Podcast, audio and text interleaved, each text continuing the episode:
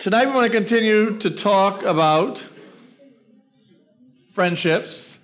And tonight we want to talk about when you go through the fire again. As we go through fire, we need to have friends that can be honest with us.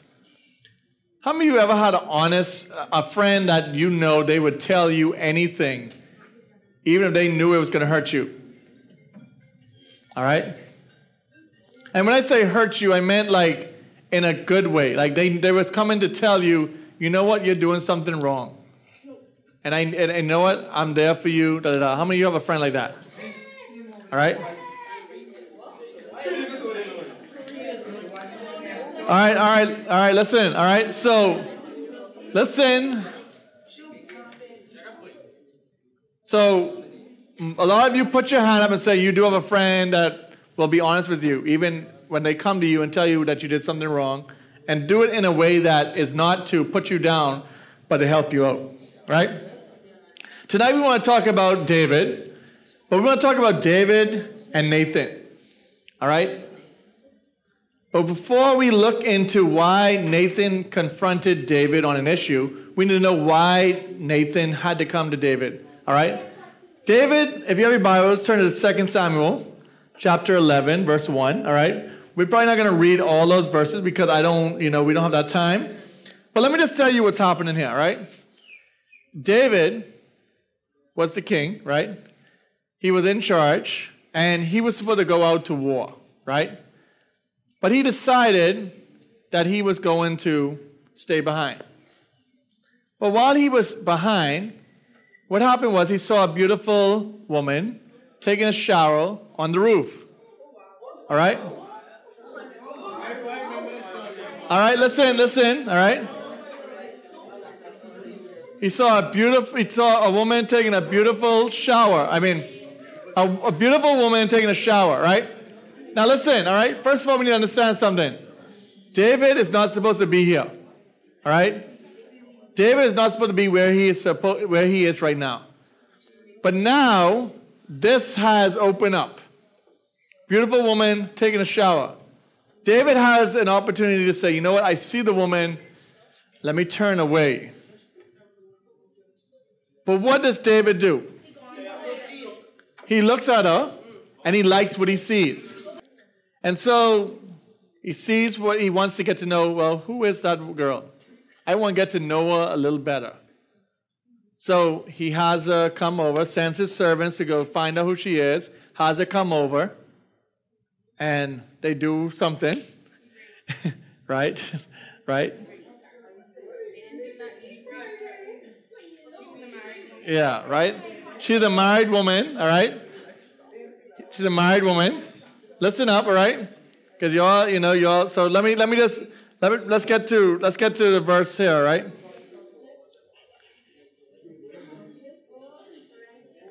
So listen, verse 3, all right? And David sent and inquired about the woman. And one said, Is not this Bathsheba, the daughter of Eliam, the wife of Uriah the Hittite? So David sent messengers to, and took her, and she came to him, and he lay with her. Now she had been purifying herself from her uncleanness. Then she returned to her house. And the woman conceived, and she sent and told David, I am pregnant. All right? So listen, all right, hold on, hold on, listen. So, so you know, sometimes, you know, your parents like to watch these soap operas and stuff. but we got our own little soap opera happening right here, right? So here it is. You know, consequence of sin, all right, because it's another man's wife. Consequence comes again that what? She's pregnant. And now, so what we see here, we see sin continuing to happen, right? It's getting worse and worse because now they're going to try to what? Cover up their sin. All right? He want David wants to try to cover this up. So this is what he says, all right? Listen. So David sent word to Joab, "Send me Uriah the Hittite." And Joab sent Uriah to David. When Uriah came to him, David asked how Joab was doing, and how the people were doing, and how the war was going. Then David said to Uriah, Go down to your house and wash your feet. And Uriah went out of the king's house, and there followed him a, a present from the king. But Uriah slept at the door of the king's house with all the servants of his lord, and did not go down to his house.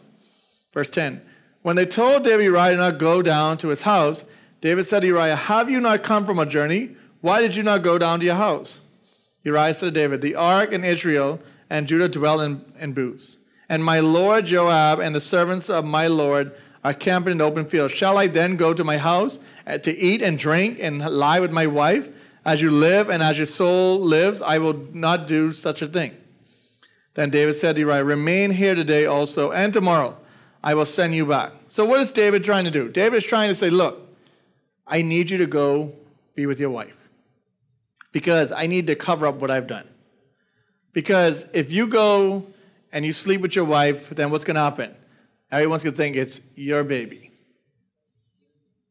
But Uriah is saying, no, you know what? I can't. I feel bad because the rest of my guys are out there fighting the war. I'm not going to go and, and, and just, you know, live my life how I want to live. I'm concerned about my guys who are out there. So again, in verse 13, and David invited him, and he ate in his presence and drank, so that he made him drunk. So here again, it's getting worse, right? David wants to make him what? Drunk. So that he doesn't know what he's doing. So that he made him drunk, and in the evening he went out to lie on his couch with a servant of his Lord, but he did not go down to his house. Verse 14 In the morning, David wrote a letter to Joab and sent it by the hand of Uriah. In the letter, he wrote, Set Uriah in the forefront of the hardest fighting, and then draw back for him that he may be struck down and die. So here it is. Because Uriah hasn't done what David wanted to do, what is David saying to do? Basically, murder him, right? Basically, he's saying, look, put him in the front line, all right? Put him in the front line, and I want everyone to back off of the back off of the fight. You see how serious sin is? You see how serious that when we open ourselves to one small sin, it all gets bigger and bigger? It all started with what? Procrastination, right? David wasn't doing what he was supposed to do.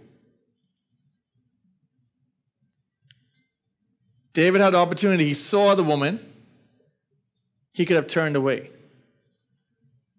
But what did he do? He dwelled on what he saw. Then he committed the sin of adultery, right? Because he, he, lied, he lied with another man's wife. You see the pattern here? And then it goes to what? Murder.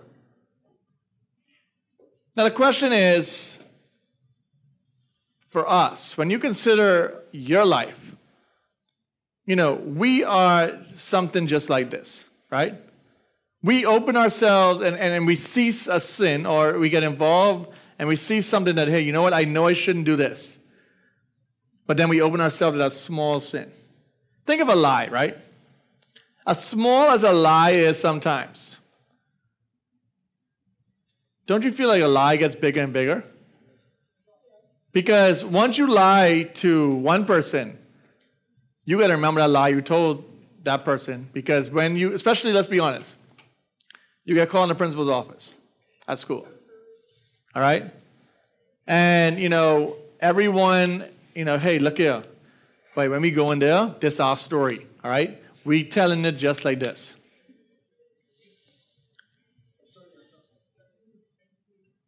So Perez comes in there, and Perez gives his story. Right? And Bond, that, that, that's a good story, right? Then Sheldon comes in. Sheldon give a nice, I mean, he give the exact same story Perez give. So everything looking good right now. But then Marvin comes along. Right? And Marvin, like, he missed one, he missed a detail. And he messed up the whole situation. And now, listen, now what happens is this. We got to figure out what is the true story. Who telling the truth now? All right? And that's why you got to be very careful, all right? You got to be very careful with sin. But here it is, right? Here it is. David did all of this, right? A man after God's own heart, right? But let me ask this question How many of you you can honestly say that you have a friend that if you went and you did all this, they would come and tell you about it. Not to point it out in a bad way, but to try to help you. All right? We got a couple people, right?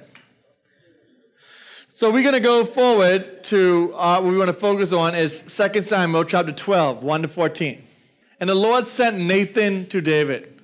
He came to him and said, There were two men in a certain city, the one rich and the other, excuse me, poor. The rich man had many, very many flocks and herds. Verse 3. But the poor man had nothing but one little lamb, which he had brought. And he brought it up, and it grew up with him and with his children. It used to eat of his morsel and drink from his cup and lie in his arm, and it was like a daughter to him. Verse 4. Now there came a traveler to the rich man, and he was unwilling to take one of his own flock or herd to prepare for the guests who had come to him. But he took the poor man's lamb and prepared it for the man who had come to him. Verse 5. Then David's anger was greatly kindled against the man. And he said to Nathan, As the Lord lives, the man who has done this deserves to die. So, so, so you see what's happening, right? Nathan is trying to tell him a story, and he's saying, Well, the man, whoever this is, they deserve to die. Like they deserve to be, to be killed. Verse 6 And he shall restore the lamb fourfold because he did this thing and because he had no pity. Verse 7 Nathan said to David, You are the man. Thus says the Lord, the God of Israel, I anointed you king over Israel, and I delivered you out of the hand of Saul. So remember what David went through the first time, right? Saul was trying to kill him, and God what? Delivered him from that, right? And I gave you your master's house and your master's wife into your arms, and gave you the house of Israel and of Judah. And if this were too little, I would add to you as much more. Verse 9. Why have you despised the word of the Lord? To do what is evil in the sight, you have struck down Uriah the Hittite with a sword, and have taken his wife to be your wife, and have killed him with the sword of the Ammonites. Now, therefore, the sword shall never depart from your house, because you have despised me and have taken the wife of Uriah the Hittite to be your wife. Thus says the Lord Behold, I will raise up evil against you out of your own house, and I will take your wives before your eyes and give them to your neighbor, and he shall lie with your wives in the sight of this sun. You see what, you see what he's saying here? Verse 12 For you did, did it secretly, but I do this thing before all Israel and before the sun. Again, when he, David, when he, David, slept with Bathsheba, it was done in secret, right? The sin was secret, except for those people who knew it wasn't known to everyone. But Nathan's saying, look, it's going to become big for you. You see, we need to understand as we consider this, when we first look at this, here's what I see when we look at this. He let God lead, all right? Nathan didn't come to David without a plan, all right, and say, well, here it is, you know what? You did wrong, and that's it. No, no. He let God lead the conversation. He let God lead him in what he had to say. Secondly, he chose his words wisely, all right? Carefully. He had a plan, he was in control. Thirdly, he spoke truth. You see, the bottom line is this we need friends in our lives who are going to speak the truth to us in love. Even when we do wrong, we need to have people who are going to come and talk to us in love and say, you know what? What you're doing is wrong. Not to point out their faults, but to help them. Verse 13 says, David said to Nathan, I have sinned against the Lord. And Nathan said to David, The Lord has also put away your sin. You shall not die. Verse 14. Nevertheless, because by this deed you have utterly scorned the Lord, the child who is born to you shall die. You see, the consequences of sin. When we look at this, we also see something about David, right? David, he listened. He let Nathan talk to him and he sat there and listened. But you know what sometimes we like to do? We like to what? Defend ourselves, right? We like to point, what you talking about, like you as a saint. You think you got it all together? You think you think you was perfect? Eh? He listened to him. But we also see that David what? He confessed his sin.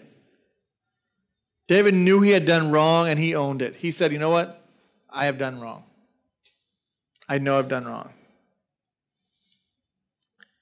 And after he confessed his sins, he repented and asked God to forgive him of his sin. I think that too many times in our lives, we think that we are perfect. We think that if somebody points out things in our lives, the first thing we do is get on defense. We don't want no one to tell us we're wrong. But if they tell us we're right and they big up our ego, what do we do? Keep it coming. Keep telling me, keep telling me how good I am. But when they start to say, you know what?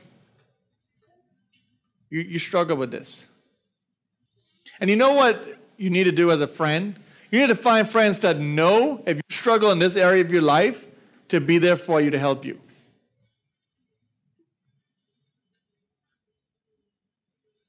Let me ask you a question. If I was an alcoholic, right? Would it be wise for me to always go into a bar on a Friday and just hang out with a bunch of guys? Would it be wise for me to do that? No, right? Why? I mean, I'm only drinking a ginger ale. The prospect that I have the option to have a drink. And the minute I have that one drink, you know what I'm going to want? Another one. Another one. All right? And it keeps going, right? It's just like us in our in our lives, right? It's just like us in our lives. When I look at David, I think of someone else. Someone else who played it completely different. And that guy is Joseph. All right? Joseph played it completely different, right? Because when Joseph came into Potiphar's wife's house, what happened? She tried to seduce him. And what did he do? He ran. He ran and left his clothes right there. And you know what, what's sad though? That a lot of us in society say, but he's a punk, but something wrong with him, but I mean, a girl threw himself at him and, and he just gone and run? What wrong with him? But listen to me, all right? When you take a stand for something and you do what's right, you got to understand you have true friends that are going to be there to support you. Proverbs 27 5 to 6 says this Better is open rebuke than hidden love. Faithful are the wounds of a friend, profuse are the kisses of an enemy. So basically, we're saying this. It's better to have a friend that's going to be honest with you than to be quiet around you, right? To play like they, play like they're a friend and just instead of talking to everyone else about except you, as we finish, as we can close, as we close, I just want you to really search your friends and ask yourself: Do you have friends that are there for you, that will tell you the truth in love, that are really honest with you, or do you have a bunch of people who are there with you and they'll they'll try to tell you everything else, but they'll talk to someone other friend and say something completely different about you? You see, we need to recognize that we need to honor God with our friendships. And as we go through the fire and we go through these tough times, those friends that are real will stick with us. Those friends will be there for us. Those friends will be honest with us. And they'll tell us even things that we may not like for our own good. So I challenge you find those friends, keep those friends close to you because those are the friends that going to matter the most. Father, we thank you for tonight. We thank you for your love. Thank you for all that you have done. Father, we pray you continue to be on all that we do. We just pray in Jesus' name. Amen.